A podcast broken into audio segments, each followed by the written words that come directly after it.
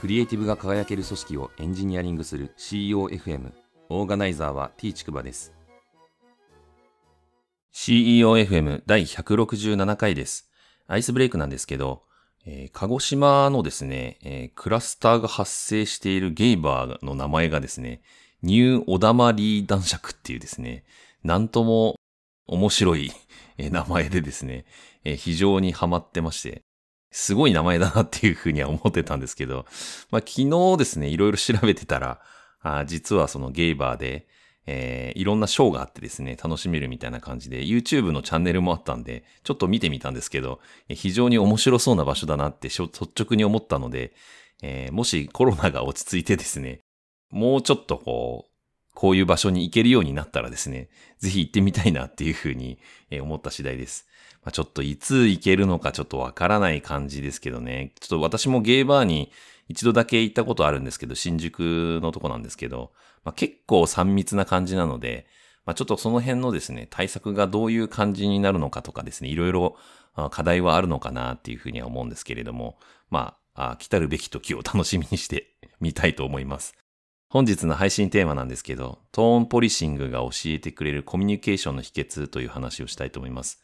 トーンポリシングという言葉なんですけれども、ウィキペディアからちょっと紹介するんですけれども、えー、まあ、英語でですね、トーンというのは、まあ、口調という意味合いですね。で、ポリシングっていうのは、ポリスっていう、まあ、警察という単語がありますけど、まあ、それが動詞になって、まあ、取り締まるという意味ですね。なので、口調を取り締まることという感じです。えー、まあ、このように解説がありますね。発言の内容ではなく、それが発せられた口調や論調を非難することによって、発言の妥当性を損なう目的で行われる行為と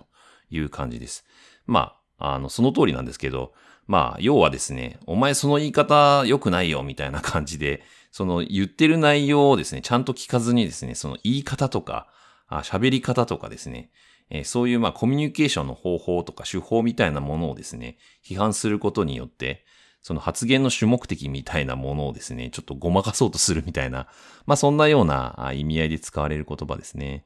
で、あの、佐々木俊直さんというジャーナリストの方が言っててですね、あうまいなと思ったんですけど、まあトーンポリシングとは要するに言い方警察だというふうに言ってて、ああ、なるほどなっていうふうに思った感じですね。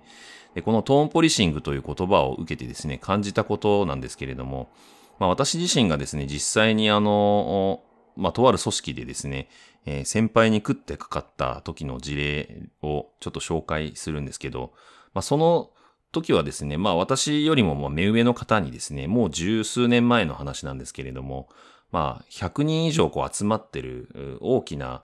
イベントの時にですね、えー、言われたことがちょっと気にかかって、えー、それに対して文句をまあ言いに行ったんですよね、その方に。で、そしたらそれに対して、いや、ちくばくん、その言い方はないよっていうふうに、えー、トーンポリシングを受けたという感じですね。で、その時に私が感じた感情をちょっとお話しするんですけど、まあ三つあってですね、一つは、まあ、弱者には発言権がないのかっていうふうに感じてですね、えー、残念だなというふうに思いました。で、二つ目がですね、情報はやっぱ冷静に伝えないと伝わらないんだなっていうふうに思いました。まあ、私の多分言い方がですね、その時ちょっと感情的になっててですね、えー、その方からすれば、こいつ何怒ってんだよみたいな感じに思われたんだと思うんですよね。なので、その自分が言いたい、まあ主目的の伝えたいことみたいなのは、あちゃんとその言い方とか伝え方みたいなのを工夫しないと相手にちゃんと伝わらないんだなっていうことを教訓として学んだなっていうふうに思ったという感じです。で、三つ目がですね、まあ先ほどに二つ目の話にも通じるんですけど、まあ自分がただその言いたいだけなのか、あそれとも相手に伝わるように伝えたいのかみたいなことの違いをですね、意識した方がいいなっていうふうに思いました。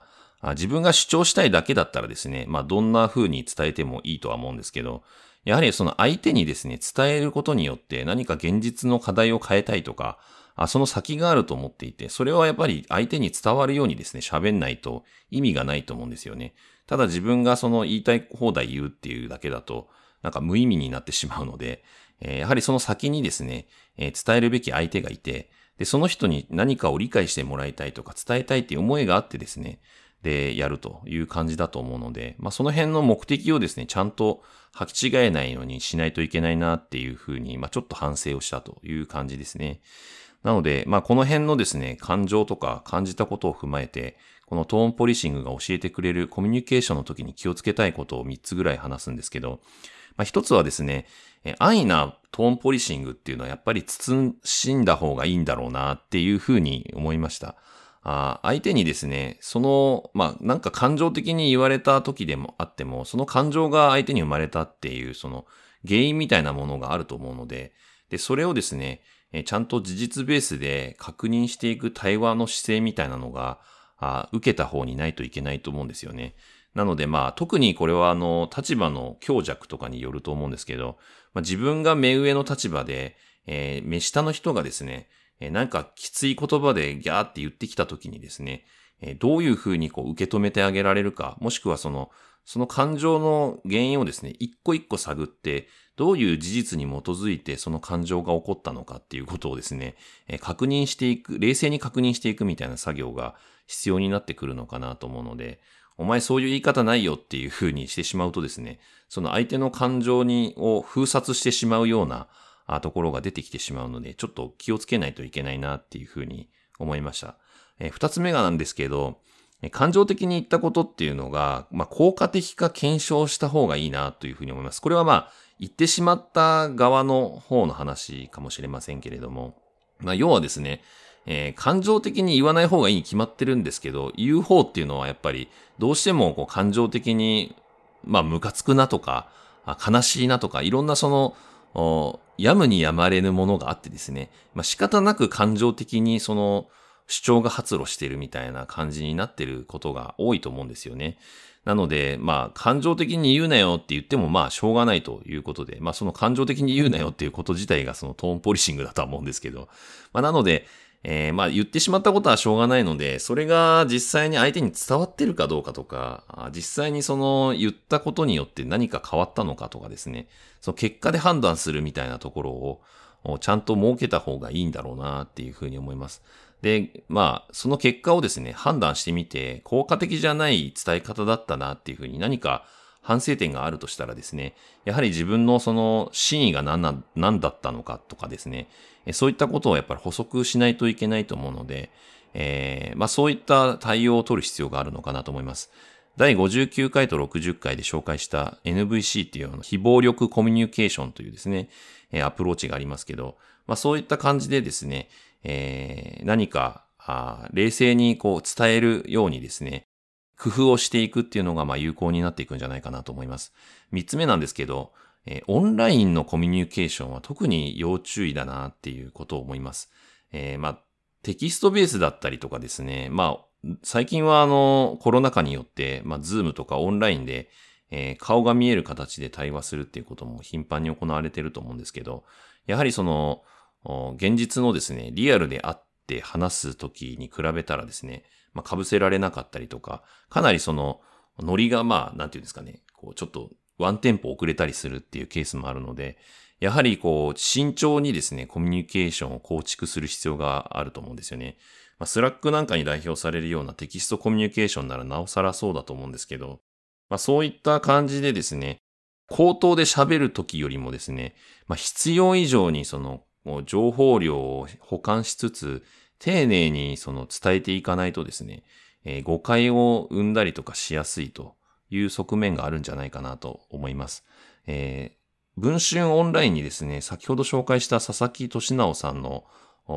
タイトルがですね、ツイッターで罵声はやめてほしいと訴えると、トーンポリシングだと怒る人たちは正しいかっていうタイトルの記事があって、まあ、こちらすごく考えさせられる記事だったんですけど、まさにオンラインでですね、この SNS で、すごいこう、感情的に伝えてくる人たちが多数いるとですね、さすがにそれはトーンポリシングというか、まあちょっとやりすぎだろうみたいな ことってやっぱあると思うんですよね。なのでその数の暴力みたいなこととかも起きると思うので、まあそういった感じでそのトーンポリシングが全てダメかというとそういうわけではなくて、えー、やはりその気をつけなきゃいけないシーンもあるだろうなっていうことで、まあまずはですね、このトーンポリシングというこの考え方というか、あそういったものの本質みたいなものをわきまえつつですね、えー、うまくコミュニケーションを取っていくっていうのが必要なんだろうなっていうふうに思っています。私この回をですね、ちょっと考えてみて思ったんですけれども、やっぱり感情的なコミュニケーションの結果ですね、まあ、特に自分がその傍観者としてこう見てるケースの場合だとよくわかりやすいと思うんですけど、ある人がですね、感情的に、まあ、A さんが感情的になって B さんにそれを伝えているときに、そのコミュニケーションをした結果ですね、